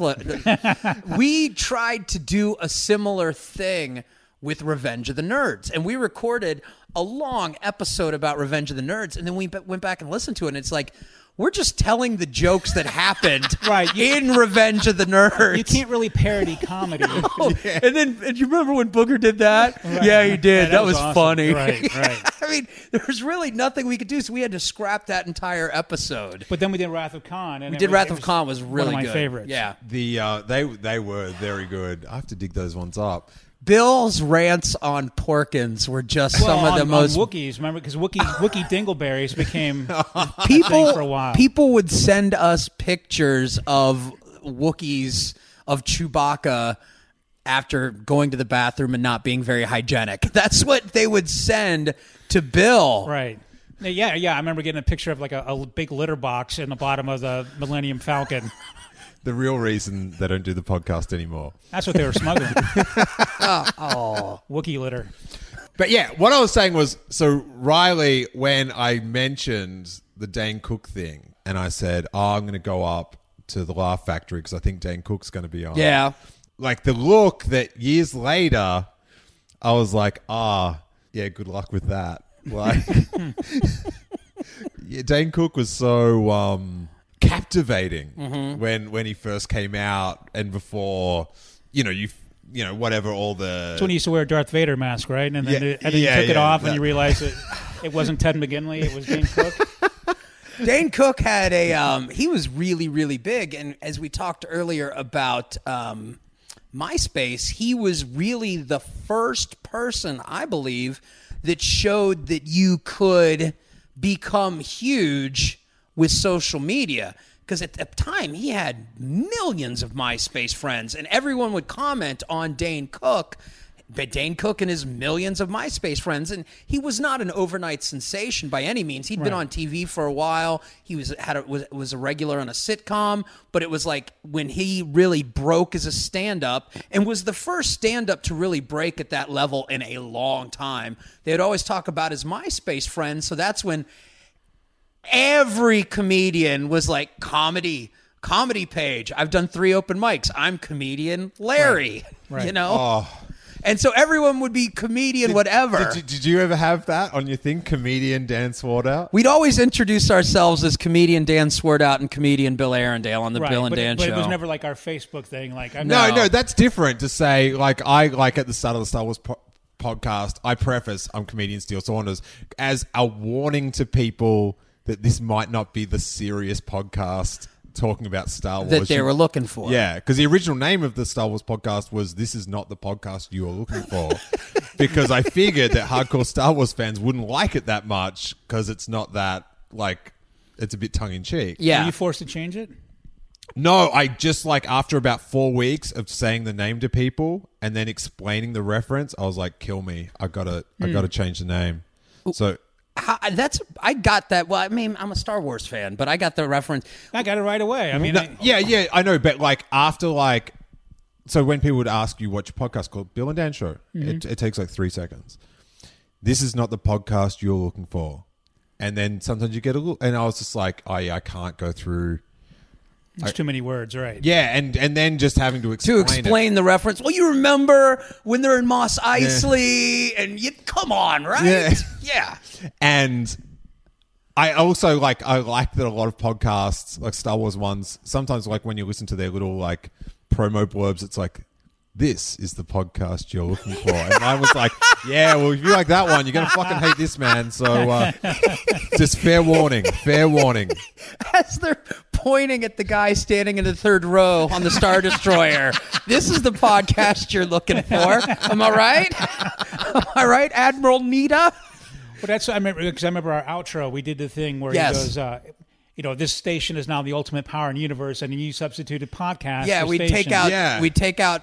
Power, this, oh, and I'd say, "Oh my God, that's just so." It's so it would be like this. this. Day, be like, no, this podcast. That's exactly right. I'd say it in a high, oh, whiny man, voice. That's just bounce, that memories just bounce back into yeah, my head. Because every that's how it would end with that that garage band theme. Right. And then it'd be like we we ripped the audio. This uh, this. Podcast yeah. is now the ultimate power right. in the universe. Well, you know that guy, I think he's passed now, but he was really bitter about how many radio stations use that clip. Oh, no kidding. And he didn't get any money out of it. Oh, we didn't give him. Well, the guy, uh, which clip? What do you What do you mean? The guy who said this uh, this battle station oh, is now really? the ultimate power yeah, in the like universe. Yeah, like he's in the movie, like he signed up. And do you know what I mean? He's just got like a bit part. He says one line, right. but he was sort of bitter that all these radio stations around the world use that. Is anybody the guy from Star Wars? You're ripping off our bed.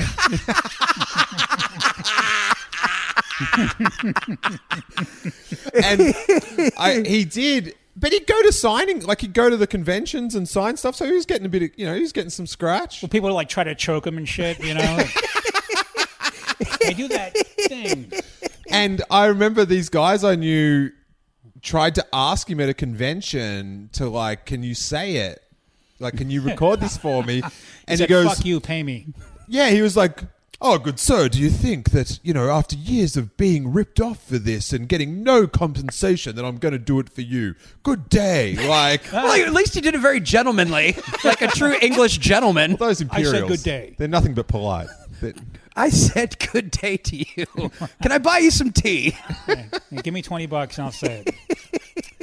But did you ever have, so you never had like the comedian, because that was all, I, I never wanted to like ever refer to myself. Like I, I was a stand-up comic for at least half a decade before I'd actually say, I'd say, oh yeah, and I do comedy. I'd never say, I'm a comedian, because that was like such a prestigious, like for me it was like such a, it's not something you say about yourself or something, like a really weird deal. But when you, then when you get guys that, you know, they've done like one, like, you know, three spots or something and it's like, hey, I've got my fan page set up right now. Uh-huh. See, that that's what I like is that you're someone who did it for, I mean, you had respect for what it was to be a comedian. I, I know that there are lots of newer comics who, uh, rather than get thirty solid minutes together, like, I'm going to start putting out merchandise right away. Here's a C D of twelve different open mics I cobbled together. Uh, here's a T-shirt, uh, you know, and you, you can catch me at the Waffle House. I'm doing eight minutes. Uh, not new. It's not new eight minutes, but it's all my best eight minutes. You know, like like guys who, you know who I'm talking oh, about. I know There's what you're talking about. Or, or, or like, here's my summer tour, and it's just yeah. eight open mics. Open mic. Right. Open here, mic. Yeah. Yeah. Here's to be announced. You've been performing. Right. Right. Hoping to find one. Right. To be announced. Yeah. Dayton, Ohio. Hoping to find a gig, but I'll be there that day. Just look at all the gigs that could happen. I might be at one. Milwaukee, if I get picked out of the lottery before the show. Right. No, I've you know, got a good feeling about this one. Everybody everybody did that, though, with their MySpace pages. Like, mm-hmm. you know, and it, it wasn't, it was like, oh, man, that's how you get big. Not keeping in mind that, you know, Dane Cook had been on T V, had done multiple Letterman shots before he blew up, was a regular on a sitcom, had a, I believe already had a half-hour Comedy Central special mm-hmm. from years before then. But they saw, because they equated, they always talked about the MySpace friends. If I just get out there on MySpace and call myself comedian, I'm going to be the next Dane Cook. But it's the same thing now. Yes. It's like, ah, oh, Mark Maron, podcast. Yeah. All righty, it's time to get it going. Like that, that that's now the people think that if you record a podcast and you just put it up there, you put it out there. Is this going to like? There's it's so hard now with so many podcasts. It was hard when there were four podcasts and we were one of them. Well, you, you, you had the other issue that no one knew the medium existed. Yeah, that was a problem. And right. now too many people know. Yeah. We and, missed that sweet spot. Right. We missed the sweet spot where it could have worked out for us. I think with podcasting, it's the same as with comedy, is that people don't realize it, what kind of work goes into it. Uh, and that's why you'll see a lot of celebrities who no longer have any work, I guess, will resort to comedy. People like Steve-O, although he's actually got jokes now. So he's actually put some work into it. But I don't know how many times I saw that, oh, Stifler's mom's going to come to the Funny Bone for for a night. And it's like, but she has no jokes. You know, but she's got nothing going on until Two Broke Girls started. But just like celebrities were doing things like that. Pe- but people who weren't working anymore, like, I'll just be a comic. I, I can see the poster, special engagement, one night with Stifler's mom. Right. I mean, they might as well. I mean, you know. Welcome to the stage, Stifler's mom. Yeah, Can you I, sign uh, it, Stifler's mom, please? Well, even Screech. I mean, uh, you know, it's, I mean, it's another example. Uh But people sometimes people just want to see somebody famous, so they'll go out and then they'll think, well, that's what stand-up comedy is. I don't want to go back because that sucked, mm. and I paid twenty-five bucks for it on top of that. We should do a letter. Yeah, yeah. One sure. of, one of the things that I don't know. Some people enjoy it, some people don't. The trope of the podcast is how long it takes us to get to a letter. And like people get very excited. They'll tweet out, goes, oh, this is such a good episode. It was an hour and five minutes before a letter, man. And then other people are just like, fuck, I've got to listen to this one then. I just loved when you started this podcast. I just loved the name. It was so intriguing. I didn't know what the hell it meant. And I'm right, like, man. I got to listen. I've gotten down the explanation of it to Americans. Like I've, like I've over the years learned how to just... sharpen it down. It's just like if you said we I love co- penthouse letters, then everybody would know what you're talking about. Well, that's a different podcast right. altogether. The uh, yeah, it's just like we review letters to the T V Guide, and people go, "Oh, okay, yeah, yeah, yeah." Well, as as long as they're at least twenty-five years old, right? Because you know, I, know, there's, I haven't seen a T V Guide in a decade. Is that still a thing? Uh, maybe. But I know T V Guide because I know yeah. I know the the all the what is it the three R's reading T V Guide, writing T V Guide, renewing T V Guide. Right. Well, if they don't know what T V Guide is, well then I don't want anything to do with them anyway because they don't get the reference from Seinfeld. No. And it's like, what? You haven't memorized every plot from every one hundred eighty oh, episodes so of great. Seinfeld? You're dead to me, dude. You're done. There were some great T V Guide references on The Simpsons, too. Yeah. I just loved it. So good. But, uh, yeah, so people enjoy it when we... Uh, actually get to a letter? No, when we don't, which is not a good sign. People don't like it when we get to the point of the podcast.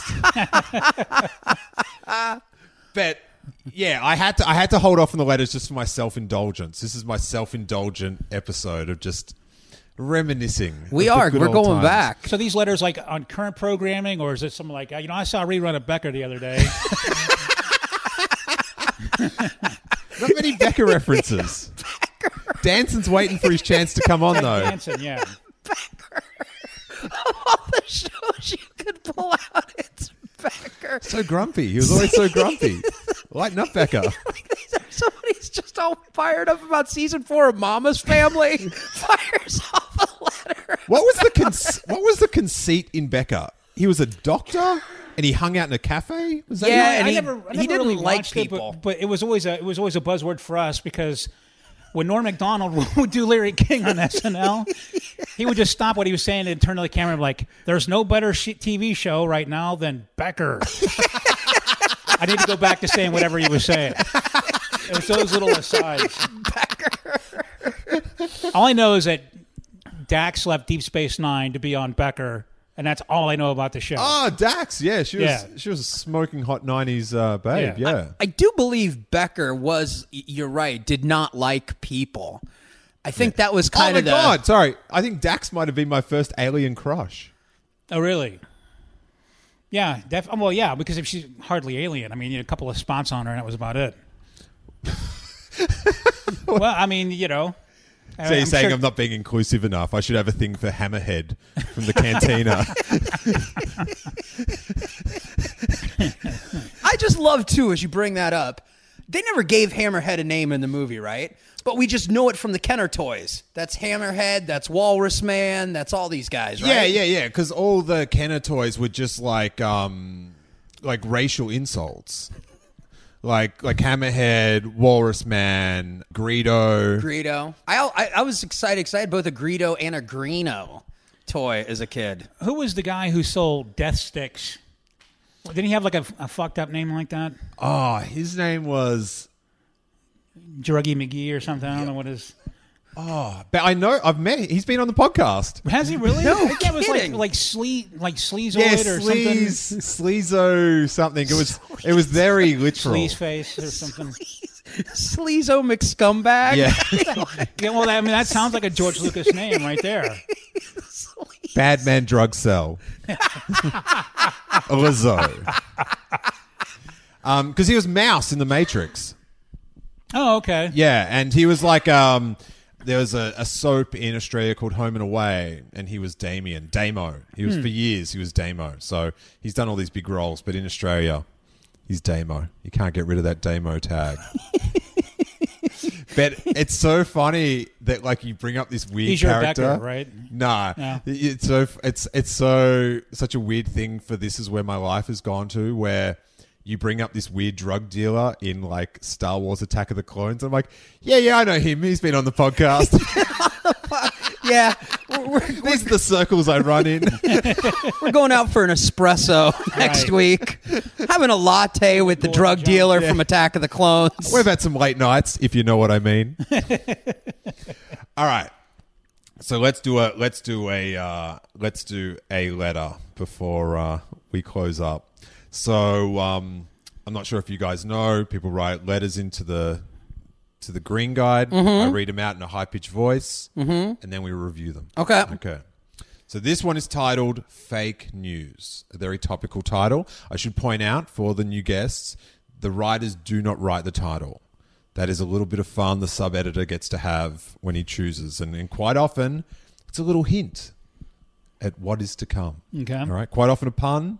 This one's more of a topical reference. Okay. I'm not sure if you guys have heard the term fake news. No, not at all. Okay. It seems um, it must be just an Australian thing. All right. First, Davina reported that the asteroid passed within one point eight, not one point eight million, kilometers from Earth. Then on Sunday, Alicia informed us that the adorable puppies in her video were four years old. And the next night, Justine forecast early morning frog patches. Channel nine's teleprompters need a bigger font.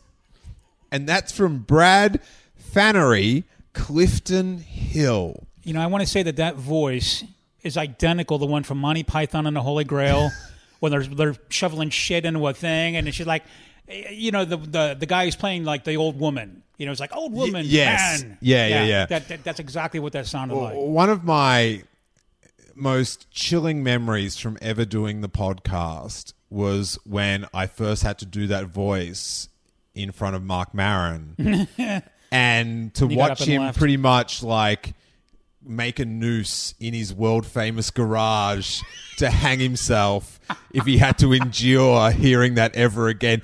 He didn't get the fun of it. He did not get the fun of it. But uh, it was a learning experience. So what's going on here is we've got Brad from Clifton Hill whose life seems to be spotting faults in what I, I don't know. Like this is how do you watch it at one channel and realize three different things? So his problem is that the asteroid passed within one point eight kilometers when it should have been one point eight million. Right. Which the teleprompter had some typos. But the thing is, Brad, we just had a near miss. The whole planet could have exploded, and you're fucking worrying about a teleprompter. Like, be happy that the asteroid didn't hit us. Like, do you know what I mean? That that deep impact, that could be a documentary like that. Be right. happy that the font's not wingdings. Just be happy about that. That's what you should be happy about. And uh, the ad- adorable puppies were four years old instead of four days old, weeks old. I don't know. But the problem here is... They were just late bloomers, that's all, those puppies. They kept their youth. They yeah. shave every day.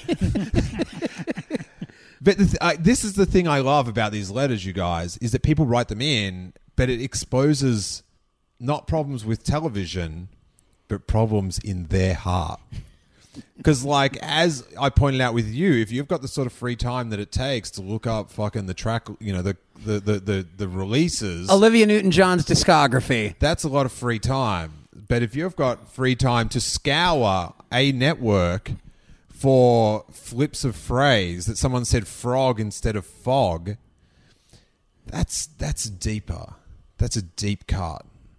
Did you guys maybe, did you ever get like weird complaints about your podcast that you were just like, what the fuck, man? I'm just in a basement with my friend. They, um, from time to time, you would see, I mean, it's the internet. So from time to time, you'd see reviews.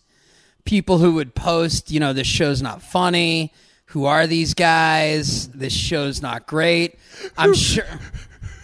Who are these guys? Who do these guys think they are? No, no, no. They're it's no like, chopper. It was like the podcast was so, like, such an early, such a pioneer that you were putting it out before Google existed.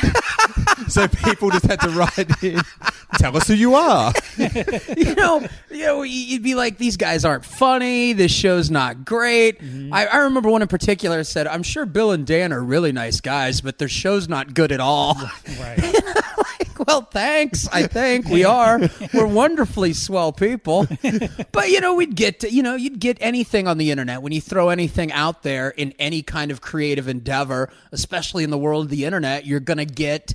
you're going to get some negative feedback. And it was kind of cool because I felt like the first time we got negative feedback where somebody took the time on their own creation to trash us, it's like, we made it. We're yeah. here. It's a thing. People are taking the time to to to say that we're not good. So yeah, you know, you hate something, you bash it. I, I get that. But to take the time to write a letter, I mean, those people should all be put on some kind of watch list. Because, I mean, they've got more time, you know, than than Dan looking up Olivia Newton-John. I mean, hey, why is look, this all look, of a sudden, like, become just being interested in the discography of Olivia Newton-John is like all of a sudden you're a reprobate. You are a ne'er-do-well if you're just looking up her discography. Oh, no, because when you said it, I was just, I was honestly jealous. I was like, fuck, that's...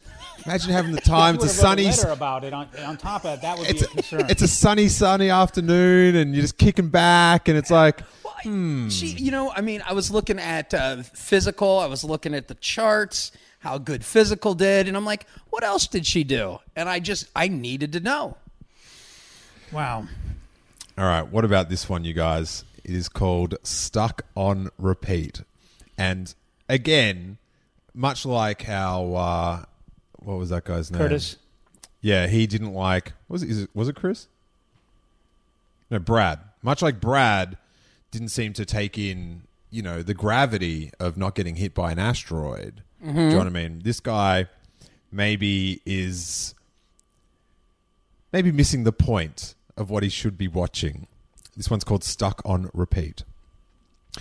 Why is it that whenever North Korea launches a new missile test, all the news services, including the A B C show, vision of Kim Jong-un and his officers cheering the launch of multiple missiles in a test which occurred many months ago?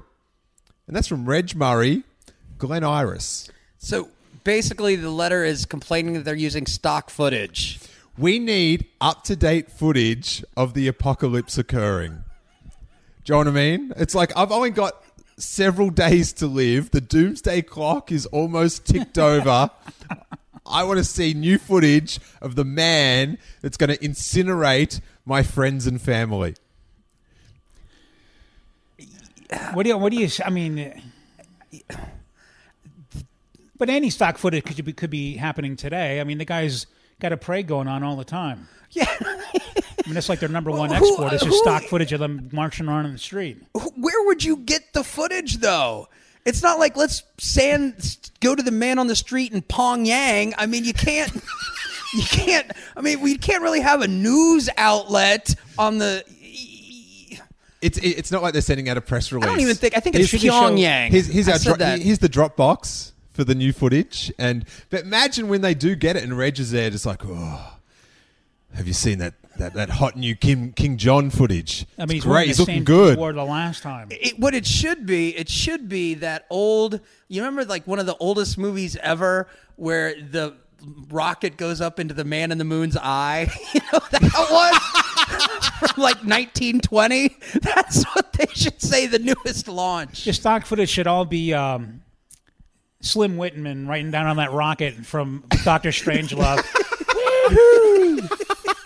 Oh, if I got to see him ride that rocket one more time, oh my God!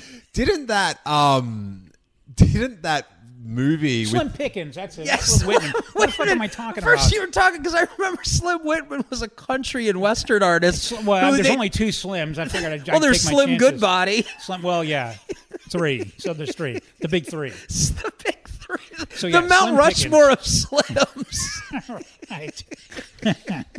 the um. We when you you're painted a good picture, but it wasn't that um that the movie where the rocket went into the moon, wasn't that the movie that made heaps of people think that the moon was made of cheese? Something like that, yeah. Yeah, this, this is like from what nineteen twenty-one or something. Yeah, and, yeah. Was it even a, a talkie? I don't believe it was a talkie. Right. Was, we're going to the talkies. It's all it's all organ music. Dun, yeah, dun, dun, dun, it would have been great if Steel would have said that his first disappointment going to the movies was a disappointment going to the talkies. My dad was taking me to the talkies. You know, like, it didn't even have a live pianist. Yeah. Where's the orchestra on this one? I, I, I dived out of the way of the train and it didn't keep coming. Yeah, that's the old, that's the old story about, you know, people would go to the movie theater and the train would come on you know, and they'd get out of the way. Right. Fuck. How, like, we're so, you know, there's media for, da- you know, it's like endless. You never can get through it. And, and and unless you're you and uh, you've got all that free time. I've got some time. But imagine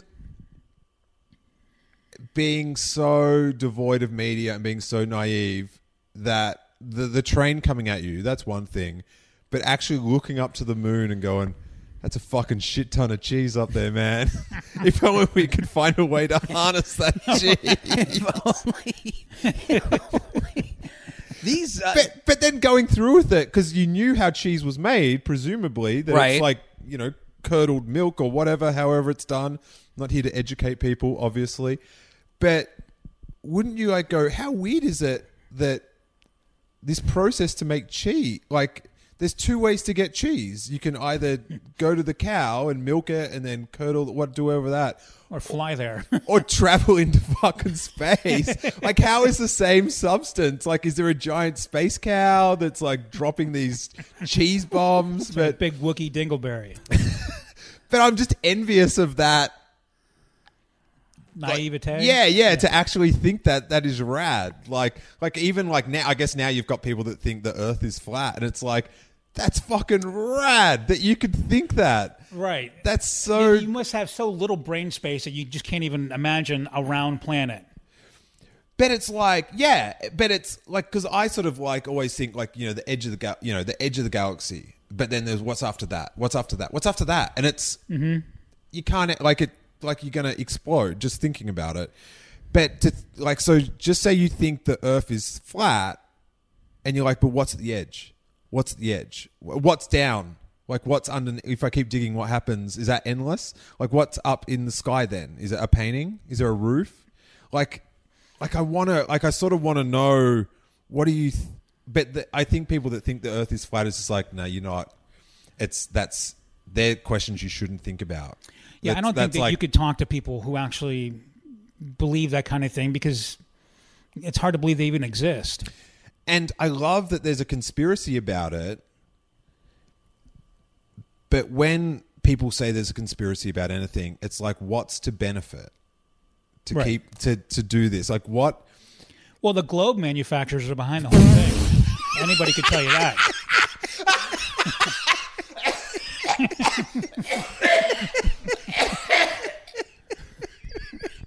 Are you all right?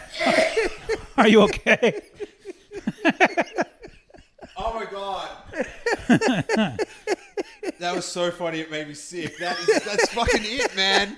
The fucking, there is some someone deep, like some like a Rothschild or something, got his start in globe manufacture. There's Houghton Mifflin people are the ones, or Hofflin, whatever. Oh, my God. Ah, that is the perfect way to end the show. Bill and Dan, it is surreal and a pleasure that it, you've... It, it has been awesome, Steele. This yeah, has just been absolutely it. tremendous. Yeah, like, we're so glad that you got the success we never did. I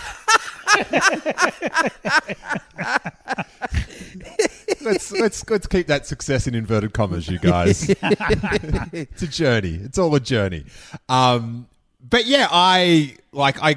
like love podcasting so much, like the medium and mm-hmm. how it like, like when I, when I sort of look back at like things that I loved when I was little, like episodes of things, like I love the Kramer episode of Seinfeld where he got the Merv Griffin set. Yes. And, and, and set up his own like show. And yeah. I loved um like the Vidiot from U H F, or I think it was just called U H F here, where Weird Al takes over the, the little T V station, sure. makes up, you know, just like his his shows I'd want to watch. Yeah. Right. And even um, there was a Christian Slater film called Pump Up the Volume. Where oh, yeah. He, yeah. yeah. It's really kind of like pop up podcasting in a way. I mean, pirate radio, but he, yeah. Yeah, but it was so weird that I loved all those things. I like I loved that. Mm-hmm. And it was, it was it was so weird. Like when podcasting got invented and I got into it, I was like, oh, I was into it beforehand. I was just waiting for it to be invented. You were ready for D I Y to be a thing. Yeah. And then yeah. when it became a thing, you jumped right in. Well, I waited a little bit. I waited for it to get easy. Because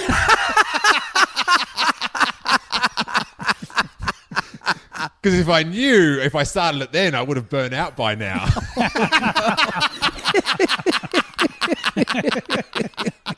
It's true. But that's free, great. But the free time I would have had, who knows what? Who knows? Who knows what kind of pop facts you'd know about the exactly. Billboard charts? Fucking summer nights, twelve weeks. Fuck me! What a run!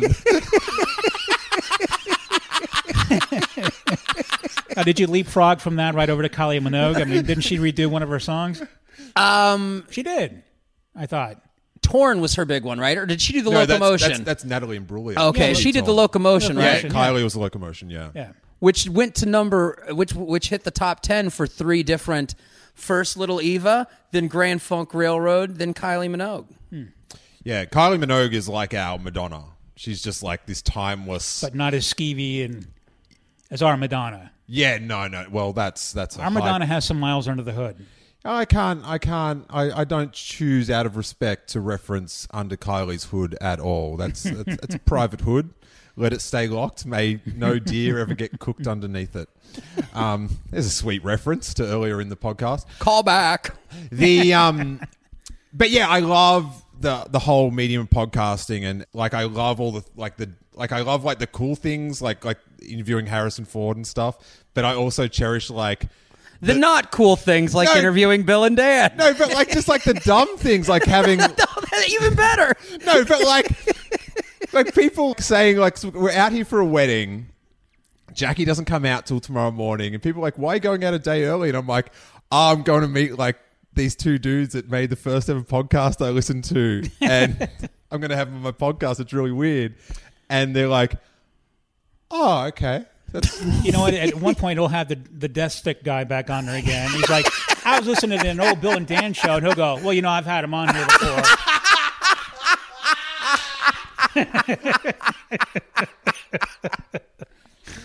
Oh, man. But what we have to do, I'm gonna, I'll find the link, and I'll post it at the bottom of, in the show notes. So if you're reading this, like if you're listening to this, on um, on the website or on iTunes or on your phone, anyway, like wherever it is, whatever app you're using, there'll be a link to Podcast Alley, Bill and Dan. Let's vote them up. I want to get them to number one in that ghost town of podcast success. I need to see now. You have, to to, you have to go to the internet way back machine, won't you? Yeah, well, I think Podcast Alley is, is still, still up there? there. I think it's still up there.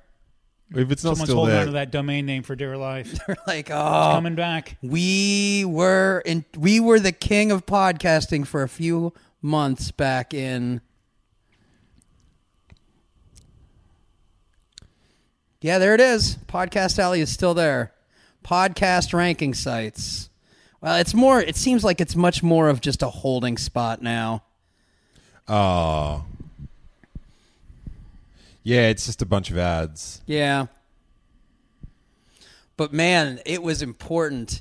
When I was looking for some of Steele's old emails to mm-hmm. the show, I saw some mass emails that I had sent to people saying, hey, it would really help us out if you could vote us up on Podcast Alley. Right, right. You don't have to listen to it, just download it. Yeah. You don't have to listen, just go up there and rank us. Right, download it and then delete it as soon as you're done. So is is the Bill and Dan podcast still on iTunes? Is it still No, there? You can't find it anywhere right now. Oh, so it's not even listed up there anymore? No, you can't. Uh, you know, uh, maybe one day I'll do something with the old episodes. Well, if we could, if you could put up the Star Wars episodes. Yeah, we could. Or maybe one of those. The thing was, it, the, it, it was costing money, and I kept it up there for a while, but then it was just, it was just money that I was paying, and there wasn't any money back, and we weren't doing new episodes. So eventually I took them down, but I've still got all the episodes, and it's, I mean, hours and hours and hours and hours. That's good stuff, I thought. I enjoyed it. I was proud of it. It, uh, it was a really fun time, and it's been fun reliving that time here today. Maybe we could send them a copy or something of the... Yeah, we'll, we'll send it. Yeah, I'll, I think I've got them. I, I think like that was one of the ones that I was like, when I was changing iTunes thing, I was like, got to save all these episodes, because I knew you um, like when there was a bu- like when you had to like reload them up or yes. something like that. But I think I've got the Star Wars. I think I've got all the ones, and I've got like all these old like Mark Maron ones, because back then there was like, you know, now you just like delete, and then back then because it wasn't that many podcasts, you're like, yeah, I'm gonna. I'll come back to this one in a couple of weeks. And right. you, you really didn't get them. I mean, it was before smartphones, really. So, I mean, to listen to podcasts, our podcast, you had to download it to your computer and physically transfer it to an iPod if you wanted to listen to it on the go right. or listen to it on your computer. Oh, my God. Because, I mean, we we did our podcast debuted two and a half years before the first iPhone.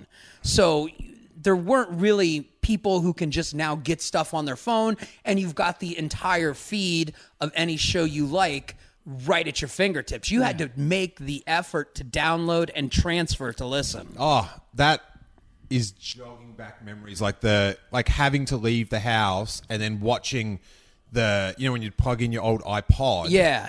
Like with the click wheel and all that. Yes. And it would like go... searching, like you'd read the iTunes, it would say like looking for changes, right, preparing to sync, right, updating, syncing, and yeah. it's like I couldn't leave to go on the train or whatever because like I need I need to listen to this episode, and, and and you were so excited because you would see one new pop, one pop in your feed, so it'd be like episode forty-four. All of a sudden, it would drop down one, and it'd be episode forty-five oh. in like gray font, yeah, yeah. which means it's coming. And you're like, "Oh, that's fantastic!" It was such a different world. So, uh, where can uh, the good people of the internet track you down? You can find uh, my website, which is my stand-up comedy website, at Swarty dot com, S W A R T Y dot com, and that's off of that. Got my Facebook, my Twitter, my Instagram. Uh, you can find my comedy album online on Pandora, Amazon Music, uh, Spotify, iTunes, you know, all that stuff. Nice. And what's your Twitter handle? Uh, Swarty, S W A R T Y, comedy, at Swarty Comedy. Nice.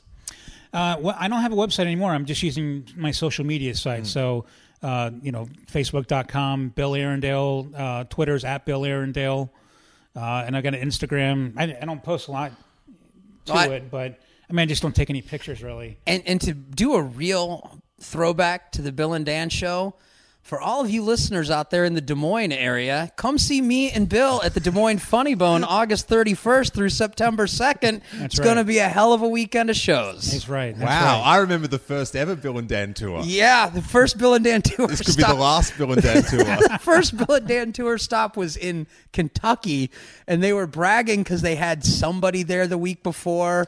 Right. Like, you ever heard of this guy? We're like, no. Yeah, every time we'd go somewhere, it's like, oh, well, there's like a radish festival in the next county over. And, but last week, though, boy, that was huge. You can't go up against a radish festival. One time we were in Ocala, Ocala Florida. Right. um, we were in Ocala, Florida, and they had in the paper things to do. And they had our show, I think, was number three behind the paper festival. Right. But and ahead of the Harry Potter costume contest. Right. So we beat that out if you came and saw Bill and Dan. Right. At, and at, what's your, your C D called? Uh, one hundred percent certified H P A. And mine's called A Sack Full of Gummy Bears, which is, uh, well, they're all on Amazon Music, yeah. Google Music, iTunes. Yeah. So, I mean, we still have that on there. That's still out there. Okay. Yeah. The um, yeah, I always think that sometimes you should, if you're going to go on a tour, it should be called... Um, The sh- you should have seen what it was like last week. Oh, right. That's exactly because it's what it always is. Yeah. And I have to say, like, just in like dealing with you guys when I was a listener and stuff and how cool you guys were, I always sort of tried to, like, whenever anyone sort of comes up and says about the podcast, like, I always sort of, like, because I was that dude, like, so I always, like, try to be like, how cool you guys like were to me when Thank I you. like email you from around the world and stuff. So Thanks. it was it was a thrill to be in your little universe. It was it, it was a thrill now to be in this universe. Right, so thank absolutely. you. Yeah. Well, cheers, you guys, and uh, see everyone else next week. Right on. Thanks for having us on. Hey, you guys. I hope you enjoyed what I think you could tell to me was a really special episode with Bill and Dan, formerly of the Bill and Dan Show. Um, it was surreal and it was so cool to to meet up with them and to do a podcast. So I, I that's what pod, that's why podcasting rules. If you want to make one, just make one. Do it. I dare you. I dare you to make a podcast. If that's if that's something you're interested in. Go do it, and um, you never know what will happen. It's uh, it's it's it's really fun. Thank you, internet. Thank you, thank you so much, internet. But uh, and and stick around to the uh, the secret show. There's a there's a little surprise, a little, little, little treat, a little classic treat there. Um, I have to say thank you to everyone that has joined the Green Guide Letters Patreon, where every episode. All two hundred fifty-five I Love Green Guide Letters episodes are up there. Every classic Ash Williams moment, every classic Will Anderson quip, Tony Martin story, they are all there. And along with that, we do the After Letters show, which is a bit of a post-show chat with the guests with your questions that we take on the Patreon page. It is patreon.com forward slash I Love G G Letters if you want to check that out. And the latest After Letters is a really fun one with uh, Bart Freebarn and Carl Woodbury. How can it be not fun with those guys? So uh, really appreciate that. It helps uh, things going with the podcast. And uh, we've got two more in the can. And uh, they're really fun. They're really fun. Of course, we're back in Melbourne on the sixteenth of September. Hope to see you at that live show Saturday afternoon at four fifteen p.m. at Club Voltaire. And if you are in for some lighthearted, nerdy Star Wars chat, check out my other podcast, Steel Wars. It's doing some really good stuff. I'm, I'm very proud of all the work we're doing there. We just had Entertainment Weekly's Anthony Bresnikan, who wrote the big cover story unlocking a lot of the mysteries in the upcoming The Last Jedi. And I sit down with him for about ninety minutes and talk Mark Hamill, Ryan Johnson, Daisy Ridley, all that good, fun, nerdy stuff. So check that out at steel wars dot com.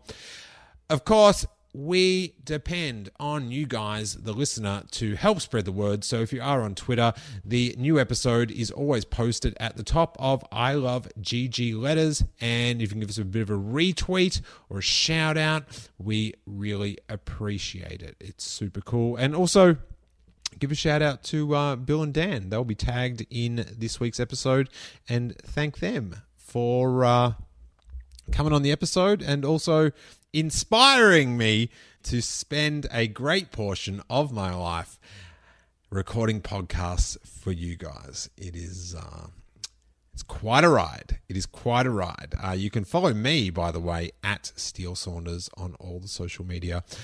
I Love Green Guide Letters is at I Love G G Letters on Facebook, Instagram, and Twitter. If you haven't already, jump on iTunes, write a sweet five-star review. It uh, bumps up the rankings, which is good, gets more people into the show, and then they look at the reviews and see nice things and go, maybe I'll listen to an episode. And it also makes me feel warm inside, and that's an important place to feel warm, you guys. It's maybe the best place to feel warm. It's really good.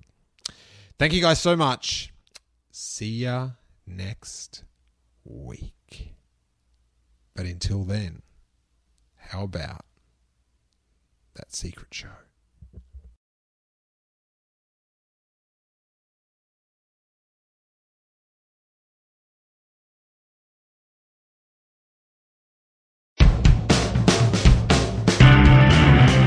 Live from the Swarty dot com studios, it's the Bill and Dan Show, hosted by comedians Bill Arendale and Dan Swartout. Are you working on any new bits? A couple things I got working right now. Like, uh, give me a clue. Uh, do the thing about the, uh, there's a porno shop I go to, there's like some uh, Christian women's group put up a big billboard next to the porno shop that says that real men don't need porn. Uh-huh. Ooh, you got me. I definitely, right. I wouldn't need uh, porn if real women would fuck me. If they would just do that, I wouldn't have to beat my meat like it had ties to Al-Qaeda. That's good. And you've uh, just started, you told me the, the, um, the premise of that joke a long time ago, but now you're just now working on it? We used to drive past that porno shop, and we'd go, like a couple times we'd go on a trip to do a gig somewhere. We'd drive past that. It's up on seventy-one, actually. Uh-huh. It's a Lion's Den. You've got that big billboard up next to it. Like, I wonder if that ever really stops anybody from going in, you know? Yeah, someone does. Like, you know, I never really thought of it like that. And I guess I'm not a real man. I guess I better go put it in Annie Hole Volume three, and I'm going to go buy that, take it home, and think about what a failure I am. Yeah, I my uh, my rental of Booty and the Hoe Fish proves that I am not not a real man. You know, it'd be like, you know what, if if Mister T in Rocky three, he's not a real man. You go up to Rocky Balboa, you go up to Rocky Balboa's apartment, you'll find in Rear Endings Day, he's no real man. Hey, woman. He, what great if in that movie, at that very part, Adrian just went off with Mister T? Because there's a second when you see her and she's like kind of ashamed, like, oh, he sees right through me. That My husband really, is a chump. That would have really changed the entire dyna- dynamic of Rocky three. Yeah, if you got Adrian in a in a you got Adrian Adrian in a finger cuffs tag team with Mister T and Hulk Hogan. You know, because I'll tell you, there's a scene at the end there on the beach where you think that uh, Apollo Creed and Rocky might get together. Yeah, maybe they... maybe Adrian saw that coming and would be like, you know what? Mister T is a real man. I'm going off with Mister T. He's just invited me to come up to his apartment to show me a real man. If you look at Rocky's hair in that movie, it really is beautiful. I mean, it's just like there's not a hair out of place. It kind of reminds me of Monroe from, uh, was it Too Close for Comfort? Monroe Ficus, Jim J. Bullock himself. Right, right. Monroe Ficus. I no. remember when that show was on, it was like, what, seventy-six or seventy-seven when that show was on? Too Close for Comfort? Too Close for Comfort, yeah. It was like eighty-one to eighty-five or and something. I didn't even know what a gay person was, but I remember watching this, I'm thinking, that guy's hair is awful pretty. Jim J. Bullock, he was awesome on that show. Yeah. That show made me laugh. Mm-hmm. It was just one of those things that happens in a show where they realize that all the regular characters are completely boring. Right. And here comes Monroe, and he's entertaining. Yeah. So we got to find a way to get Monroe moved in with the other characters. It's like when Fonzie would do uh, guest appearances on Joni Loves Chachi. Oh, man. Fonzie, by that time, was like forty-five. Yeah. You know what kills me about Fonzie? Maybe someone out there listening can email this to me. If you're at Swarty dot com, you can email it to Swarty at Swarty dot com. What's your uh, email address, Bill? Uh, AaronComic at Yahoo dot com. It's A R R U N C O M I C at Yahoo dot com. Okay. Fonzarelli, high school dropout, yes? Mm-hmm. Towards the end of the show, at the very end, long after Richie's left, when it was uh, it was Fonz and... Uh, Potsy. Potsy and the guy from uh, Revenge of the Nerds and Married with Children. Ted McGinley. Ted McGinley, right. Fonzie, the high school dropout, somehow becomes headmaster at a private school. How does this happen? Have our educational system sunk so low that you no longer need a high school diploma to be a principal at an elite private school? Well, Mister Fonzarelli, I was looking at your resume. I'm quite impressed by the fact you managed to jump a shark in the parking lot at Arnold's.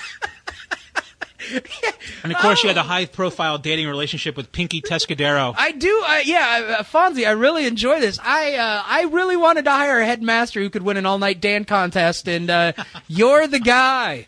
I never understood that. Or how about this on Laverne and Shirley? Mm-hmm. When Laverne and Shirley moved to Los Angeles, why does all of a sudden Lenny and Squiggy and everyone else come along, too? I just moved here in Columbus, and my neighbors didn't come with me.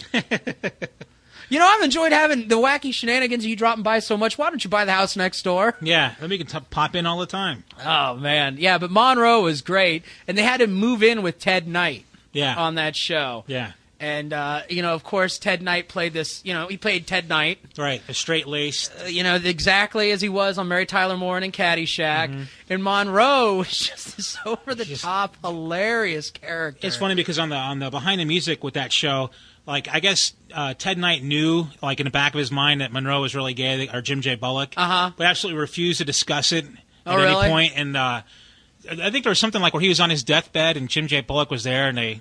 I don't know, maybe they held hands or something. Wait a minute, are you telling me that on Ted Knight's deathbed, the person who was with him was Jim J. Bullock? I think so. I don't remember. What a horrible way for an American icon to go. I don't want my family. I don't want my friends. I don't want the priest. I want Jim J. Bullock by my side. That's how I'm going to go. If I'm dying from cancer or something, I'm like, hey, could you wheel in Orshak? oh, oh, oh. So wait, did, what happened during this deathbed confessional? Boy, I don't see. That's the thing is, I don't remember. I just remember them saying that they had sort of some sort of, uh, I guess, deep friendship, but without like by skirting the whole gay issue or something like that. And I think he said something to him, something about why can't you just like women or something like that. Like I said, I don't remember exactly. It's been a long time since I saw it. Did Jim J. Bullock tell this story on on the E! True Hollywood Story? I don't. Boy, I don't think so. I, I I wish I could remember. I mean, I wish I had it on tape. I could watch it and tell you, but I I don't remember. You You've been listening to the Bill and Dan Show. Check back soon for another exciting episode. This is pretty much the worst podcast ever made. It was the eighties. I still love the movie. I mean, I, you know, I, I mean, I, I never. This is to do this that, is very I mean, much a Bill and Dan Show moment right now. As I am uncomfortable, I'm like, can we change the topic really quickly? And then Bill's like, oh, I got some gags.